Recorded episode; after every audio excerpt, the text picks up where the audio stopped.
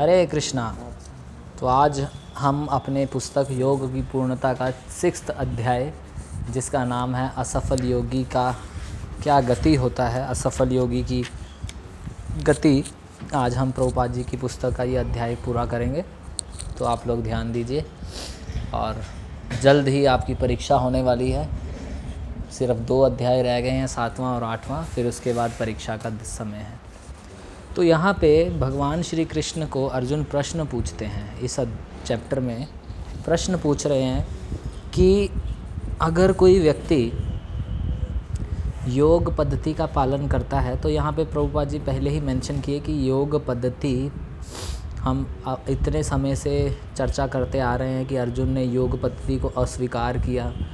तो किस योग पद्धति को अस्वीकार किया? जो अप्रमाणिक है। और भगवत गीता में जिस ध्यान योग और अष्टांग योग की चर्चा हुई है, वो अप्रमाणिक नहीं है।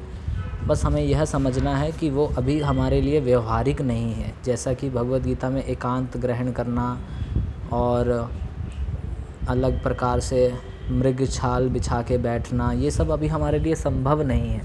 तो इस पद्धति को अर्जुन ने अस्वीकार किया। लेकिन जो पद्धति है, वो पहले के युगों में पालन की जाती थी। तो अर्जुन का यही प्रश्न है कि अगर कोई इस पालन करने में प्रोसेस में, अगर वो इसको पूरा नहीं कर पाते हैं तो उनको क्या होगा उनका? ये प्रश्न अर्जुन के मन में इसलिए उठा क्योंकि इससे पहले भी भगवान श्री कृष्ण ने अर्जुन को बोला था कि सन, हज़ारों मनुष्यों में से कुछ ही हैं जो सिद्धि के लिए प्रयास करते हैं और उनमें से कुछ ही हैं जो सिद्धि को वास्तव में प्राप्त कर पाते हैं। सिद्धि मतलब कृष्ण भावना को प्राप्त कर पाते हैं। ऐसे बहुत सारे मनुष्यों में से कोई एक ही पूर्णतः सिद्धि को प्राप्त कर पाते हैं और बहुत सारे असफल हो जाते हैं। तो अर्जुन का प्रश्न यही है कि वो अपना सब कुछ त्याग करके, भौतिक जीवन त्याग करके वो भक्ति के पथ पे आते हैं। वो हो सकता है भक्ति में सफल नहीं हुए, लेकिन हो सकता था कि अच्छी विद्या उन्होंने ग्रहण की, वो इंजीनियर थे और भक्ति में नहीं कर पाए, वो तो है ही। साथ साथ बाहर के संसार में, भौतिक संसार में भी कुछ बड़ा कर सकते थे, वो भी नहीं कर पाए। तो ए, इधर भी असफल, उधर भी असफल, ना तो यहाँ पे कुछ मिला, ना भक्ति में कुछ मिला तो इनका होता क्या है? अर्जुन का ये प्रश्न है कि दोनों जगह पे असफल होने के कारण वो तो एक बादल की तरह हो जाएगा जो छिन्न भिन्न हो जा, हो जाता है। क्योंकि बादल जब हवा में, हवा तेज़ आती है तो बादल को छिन्न भिन्न कर देती है और वो बादल फिर पुनः बिखर जाता है। तो ऐसे योगी हताश हो जाता है, उसको ना कोई पुण्य किया उसने, उसको क्या होता है? तो इसके उत्तर में भगवान श्री कृष्ण अर्जुन को बताएँगे आगे, लेकिन ये प्रश्न का उत्तर अर्जुन केवल भगवान से चाहते हैं। वो बताते हैं कि इस प्रश्न का उत्तर केवल आप ही दे सकते हैं। और ये प्रश्न हमारे लिए अर्जुन ने पूछा, क्योंकि हम सभी योग पथ में आरूढ़ हैं। हम इस पथ पे चलने के लिए रेडी हैं। थोड़ा बहुत चल रहे हैं, लेकिन हमें पता होना चाहिए कि अगर हम इस पथ को प्राप्त पूरा ना कर पाए तो हमारा क्या होगा। तो भगवान श्री कृष्ण क्या उत्तर देते हैं? भगवान श्री कृष्ण उत्तर देते हैं। तो प्रश्न श्लोक शुरू होता है, श्री भगवान उवाच। तो भगवान शब्द की प्रभुपाद जी यहाँ पे थोड़ा बताए कि भगवान शब्द का क्या अर्थ है। भगवान शब्द का अर्थ है और बहुत सारे स्थानों में भगवत गीता में भगवान शब्द यूज़ हुआ है। ये भगवान कृष्ण के लिए यूज़ हुआ है। भगवान का अर्थ होता है जो समस्त ऐश्वर्यों को धारण करें। ऐश्वर्य जैसे कि सुंदरता एक ऐश्वर्य होता है। बल एक ऐश्वर्य होता है, धन एक ऐश्वर्य होता है, यश एक ऐश्वर्य होता है, ज्ञान एक ऐश्वर्य होता है। इस प्रकार से समस्त ऐश्वर्यों को, समस्त ऐश्वर्यों को जो वान करे, धारण करे, उसको भगवान कहते हैं। और जीवात्माएँ, क्योंकि भगवान का अंश हैं, इसलिए उनके अंदर भी इन ऐश्वर्यों को धारण करने की गुण होता है, लेकिन भगवान के समान नहीं होता। प्रभुपाद जी बताते हैं कि यहाँ पे हो सकता है कोई व्यक्ति धनवान हो, लेकिन वो पूर्ण धनवान नहीं हो सकता। हो सकता है कोई व्यक्ति सुंदर हो, लेकिन पूर्णतः सुंदर नहीं रह सकता, हो भी नहीं सकता।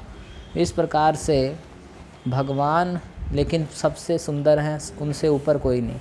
वो सबसे ज़्यादा धनवान है, वो सबसे ज़्यादा यशवान है, ज्ञानवान है। तो इस प्रकार भगवान शब्द इंगित करता है भगवान कृष्ण को ही, क्योंकि भगवान कृष्ण से बाद में कई सारे नेतागण आए जो कुछ प्रसिद्ध हुए, कुछ राजा आए जो कुछ समय के लिए प्रसिद्ध हुए। लेकिन भगवान श्री कृष्ण पाँच हज़ार वर्ष पहले आए और आज भी पूजित है। तो इस प्रकार भगवत गीता में भगवान शब्द भगवान कृष्ण के लिए यूज़ किया जा रहा है। उनके हम अगर जीवन में देखें भगवान की लीला में तो भगवान ने ज्ञान दिया भगवत गीता का, जिसे आज भी बड़े बड़े दार्शनिक लोग समझते हैं, समझने का प्रयास करते हैं। भगवान के बल की बात की जाए तो भगवान सात वर्ष की आयु में अपने उंगली के, सबसे छोटी उंगली के नाखून के टिप से पर्वत उठा लेते हैं। तो उनसे ज़्यादा बलशाली कौन? तो पूर्ण पुरुषोत्तम कह के भगवान को अर्जुन ने संबोधित किया। और भगवान द्वारा यह ज्ञान, जैसा कि हम जानते हैं, ये ज्ञान भी बड़ा पौराणिक है। भगवान सबसे बड़े ज्ञानवान हैं। तो अर्जुन का ये जो प्रश्न है कि मेरे को ये जानना है कि असफल योगी का क्या गति होगा तो यह कार्य अर्जुन कोई इसका शोध नहीं कर सकते, कोई एक्सपेरिमेंट नहीं कर सकते, ना खुद से एक्सपेरिमेंट कर सकते हैं और अगर किसी योगी को भी देखें तो उसकी असफलता या सफलता का निर्धारण करने में भी अर्जुन को बहुत समय लगेगा और अर्जुन अपने प्रश्न का निवारण चाहते हैं। तो इसकी सही विधि प्रभुपा जी यहाँ बताए कि क्योंकि भगवान का ज्ञान भी पूर्ण है, इसलिए उन्हें पूर्ण पुरुषोत्तम कहा जाता है। वो सब चीज़ों को सही सही तरीके से जानने वाले हैं। अगर उनसे सुना जाए तो हमारा जो ज्ञान होगा वो भी पूर्ण होगा। और अगर हम अर्जुन की भांति, अर्जुन के से ही हमें भी ज्ञान अर्जुन के माध्यम से जो प्राप्त हो रहा है, वह भी पूर्ण है। इस प्रकार गुरु शिष्य परंपरा को प्रभुपाद जी यहाँ स्थापित किए और स्थापित किए कि भगवान से सुनने के कारण अर्जुन को पूर्ण ज्ञान का लाभ हुआ। तो इस प्रकार भगवान श्री कृष्ण अर्जुन के प्रश्न के उत्तर में बताते हैं कि ऐसा असफल योगी जो इस जीवन में किसी कारणवश अगर योग में पूर्णता को हासिल नहीं भी कर पाया तो वह योगी का कहीं पे भी हानि नहीं होगा, ना इस लोक में, ना परलोक में। कहीं भी उसका विनाश नहीं होता है। ऐसा क्यों? तो प्रभुवाद जी बताते हैं कि ये अत्यंत शुभ कार्य है। ये जो भक्ति का पथ है, ये इतना शुभ है कि यहाँ पे बुराई का कोई नामो निशान नहीं। अगर कुछ थोड़ा बहुत बुरा घट भी जाता है, किसी भक्त से हो भी जाता है तो भी वो बुराई इतने शुभ को मलिन नहीं कर पाएगी। और ये अर्जुन का प्रश्न बहुत ही बुद्धिमत्ता वाला प्रश्न है। तो प्रभुपा जी बताते हैं कि कई बार नए नए भक्त जो होते हैं, कई बार पालन नहीं कर पाते, वो नशे में करने लग जाते हैं या स्त्री के आकर्षण में फंस जाते हैं। तो ये इस प्रकार से बहुत सारे अवरोध उसके मार्ग में आते हैं। लेकिन भगवान श्री कृष्ण निरुत्साहित नहीं होने देते। वो अर्जुन को कहते हैं कि गंभीरतापूर्वक अगर कोई प्रयास में लगा है और एक परसेंट भी अगर उसने पालन कर किया है अपने जीवन में तो पुनः भौतिक भंवर में गिरेगा नहीं। बस उसे निष्ठावान प्रयास करने होंगे। तो प्रभुपाद जी यहाँ बताए कि निष्ठावान प्रयास को समझाते हुए प्रभुपाद बताए कि माया और भक्त दोनों के बीच में भक्ति में ऐसा प्रतीत होगा कि युद्ध लगा हुआ है। माया भक्त को परीक्षा करेगी जैसे जैसे वो निष्ठावान बनेगा, उसका परीक्षा भी कठोर होता जाएगा। और जितना वो परीक्षा में सफल होता गया उतना ही वो पूर्णता की ओर अग्रसर होगा। और माया चेक करेगी टेस्ट करेगी कि हम कितने सीरियस हैं भक्ति में, कितना सही से पालन कर रहे हैं। तो इस प्रकार माया हमारे रास्ते में अनेक अनेक अवरोध पैदा करेगी और वृद्ध जीव को अधिक से अधिक फांसने का प्रयत्न करेगी। तो भौतिक शक्ति या माया तब हमें जब बहुत अधिक प्रलोभन देगी जब हम भक्ति में और अधिक प्रगति करने वाले हैं। तो इस संदर्भ में प्रभुपाद जी एक उदाहरण बताए विश्वामित्र मुनि का, जो कि तपस्या कर रहे थे और इंद्र को थोड़ा भय लगा कि कहीं वो ऐसा ना हो कि वो उनका पद ग्रहण कर लें। तो प्रभुपा जी यहाँ बताए कि उच्च लोकों में भी ऐसे प्रतिस्पर्धा चलती रहती है। और इंद्र ने मेनका नामक सुंदर अप्सरा को विश्वामित्र मुनि के समक्ष भेज दिया और उसके कारण जो है विश्वामित्र मुनि अपनी तपस्या से भंग हो गए। लेकिन प्रभुपाद जी यहाँ बताते हैं कि वह गिर गए, लेकिन फिर से योग विधि का, फिर से अनुसरण करने के लिए तत्पर हो गए। प्रभुपाद जी लिखते हैं कि ऐसा ही हमारा भी निश्चय होना चाहिए। अगर गिर भी जाएँ तो पुनः खड़े हो जाना चाहिए। कृष्ण हमें सूचित करते हैं कि ऐसी असफलताओं को निराशा का कारण नहीं बनना चाहिए। एक प्रसिद्ध कहावत है प्रभुपा जी लिख रहे हैं, असफलता ही सफलता का स्तंभ है। तो ऐसा कि तो भगवान ने ऐसा बताया ही है भगवत गीता में कि योगी को इस लोक में या परलोक में कहीं पे भी असफलता नहीं होती है, उसका कोई हानि नहीं होती है। तो फिर होता क्या है? तो उसके बारे में भगवत गीता में बताया गया है सेवें अध्याय के इकतालीसवें और बयालीसवें श्लोक में कि ऐसे पवित्र असफल योगी पवित्र आत्माओं के लोकों में अनेकानेक वर्षों तक भोग करने के बाद सदाचारी पुरुषों के परिवार में या धनवानों के कुल में जन्म लेते हैं, अथवा वह ऐसे योगियों के कुल में जन्म लेते हैं जो अति बुद्धिमान हैं। निश्चय ही संसार में ऐसा जन्म दुर्लभ है। तो प्रभुपा जी बताते हैं कि ब्रह्मांड में बहुत सारे लोग हैं, जो ऊपर के लोग हैं, जहाँ पे बहुत वर्षों तक व्यक्ति जो असफल योगी हो जाता है, वो ऊपर के लोकों में भेजे जाते हैं और वहाँ पे वो, जहाँ सा बताया जा रहा है कि वहाँ का बारह घंटे यहाँ के छः महीने के बराबर है और वहाँ की जो सुख की फैसिलिटी है वो यहाँ से हज़ार गुना ज़्यादा है। और वहाँ पे वो कई हज़ार वर्षों तक, दस हज़ार वर्षों तक लगभग वो वहाँ पे आनंद भोग करते हैं और फिर जो है नीचे जब आते हैं पुनः, पुण्य की समाप्ति के बाद पुनः जब पुण्य विनष्ट हो जाते हैं उनके तो वह पुनः यहाँ पे आने के बाद यहाँ पे भी उनको अच्छी परिस्थितियाँ प्राप्त होती हैं। जैसे कोई प्रधानमंत्री के पद से अगर हटता है तो उसे ऐसा नहीं है कि उसका जीवन अब सड़क पे आ गया। वो उसको अच्छी फैसिलिटी दी जाती है। पुण्य परिवार में जन्म लेते हैं। चाहे कैसा भी योग में वो स्थित हों, उन्हें अपने अपने लेवल के अनुसार अच्छा अच्छा जन्म मिलता है। धनवान परिवार में महान पंडित या सुंदर रूप प्राप्त होता है। तो किसी भी स्थिति में जो निष्ठापूर्वक आध्यात्मिक जीवन प्रारंभ करते हैं, उन्हें अगले जीवन में मनुष्य जन्म की कम, केवल मनुष्य जन्म ही नहीं, अपितु पुण्यवान एवं धनवान परिवार में जन्म गारंटी है। तो आगे हमें भी देखना चाहिए कि अगर हमें अच्छा जन्म प्राप्त हुआ है अच्छा सुंदर शरीर प्राप्त हुआ है अच्छा बुद्धि है हमारे पास तो ये भगवान की कृपा है। ये सुविधाएँ भगवान द्वारा दी जाती हैं। और बस यही देखना है, चाहते हैं भगवान कि हम निष्ठावान हों। अगर हम निष्ठावान नहीं हैं तो फिर ऐसा नहीं होगा। श्रीमद् भागवतम में भी कहा गया है कि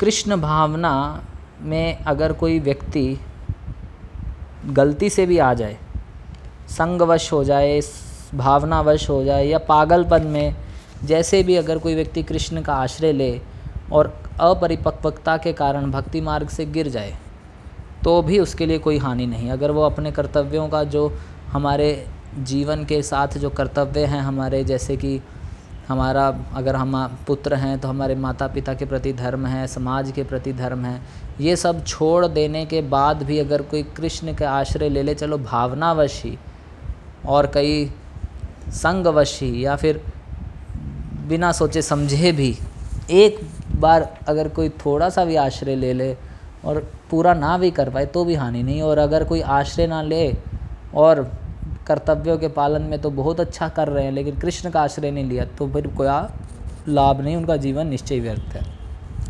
तो कई बार भक्त लोग अपना जीवन भगवान की सेवा में समर्पित करते हैं फुल टाइम डिवोटी बनते हैं।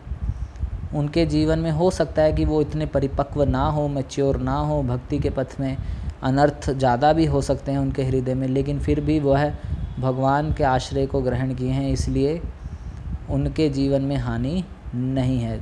समाज कई बार बोलता है कि इन्होंने अपने कर्तव्यों को छोड़ दिया, अपने माता पिता का पालन नहीं किया, इत्यादि इत्यादि। समाज की कोई सेवा नहीं की, लेकिन फिर भी वो भक्त जो भगवान की आश्रय ग्रहण करते हैं, वो सर्वश्रेष्ठ हैं। फिर प्रभुपा जी यहाँ बताए कि अन्य अन्य परिवारों में जब उनका जन्म होता है, धनवान परिवार में जन्म होता है तो बिगड़ जाने के चांसेस हैं। अगर बड़े ब्राह्मण परिवार में जन्म हो तो भी घमंड और गर्विलापन आने के चांसेस है। लेकिन योगियों के परिवार में, भक्तों के परिवार में जन्म हो तो ये ज़्यादा सर्वश्रेष्ठ है, क्योंकि भक्त परिवार में उसको अच्छा गाइडेंस शुरू से ही मिलेगा और वो सुधरने के चांसेस अगर बहुत ज़्यादा हैं, अगर बिगड़ भी जाए तो।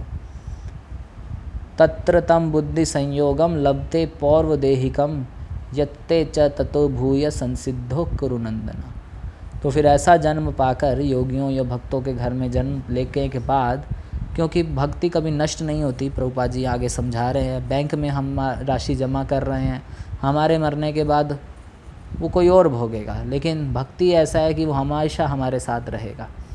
तो पूर्व चेतना पुनः प्राप्त हो जाती है।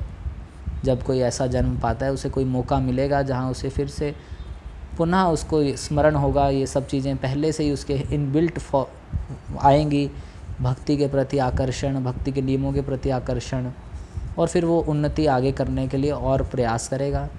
इसलिए व्यक्ति को जो है, निष्ठापूर्वक इस प्रोसेस को ग्रहण करना चाहिए।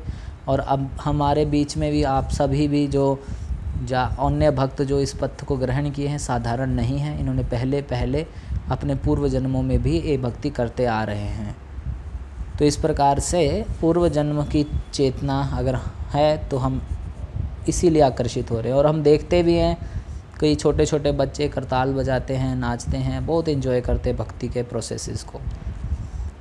और फिर हमें देखना चाहिए, बहुत सावधानी पूर्वक ये समझना चाहिए कि हमने पहले कहीं शुरू किया था और अब बचा हुआ, अभी पूरा करने फिर से जन्म मिला है तो अभी हमें इसको खो दें, ये बहुत ख़तरा नहीं मोल लेना चाहिए, हमें सावधान रहना चाहिए और अब सोच लेना चाहिए कि अब शेष बचा अभी पूरा करेंगे, अब आगे करेंगे, इसको अगले जन्म में कर लेंगे, ऐसा नहीं सोचना चाहिए और सिद्ध कर लेना चाहिए, स्थित कर लेना चाहिए मन में कि अब ये भौतिक संसार में दोबारा जन्म नहीं लेना है हमें। हम भगवान कृष्ण को ही प्राप्त करें। और साथ ही साथ प्रभुपाद जी बताते हैं कि उनके गुरु महाराज शिल भक्ति सिद्धांत सरस्वती महाराज कहते थे कि यह स्थान सभ्य व्यक्तियों के रहने योग्य नहीं है। तो इसलिए हमें भगवान के निकट आने की चेष्टा करनी चाहिए। अगर हम खाली चेष्टा भी करेंगे तो भगवान हमें निर्देश देना आरंभ कर देंगे। गीता में श्री कृष्ण कहते हैं कि जो उन्हें स्मरण करता है, उसे सुस्मृति देते हैं और जो भूलना चाहते हैं, उन्हें भूलने की अनुमति देते हैं। तो अब हमें निश्चय करना चाहिए, सही चॉइस करना चाहिए कि हम भगवान को भूलें नहीं, बल्कि भगवान को पास जाने का प्रयास करें और बचा हुआ हमारा जीवन जो है, भक्ति में पूरी तरह से युक्त होकर, भक्ति में पूर्णता यानी कि भगवान श्री कृष्ण के चरण कमलों को ग्रहण करें। हरे कृष्णा।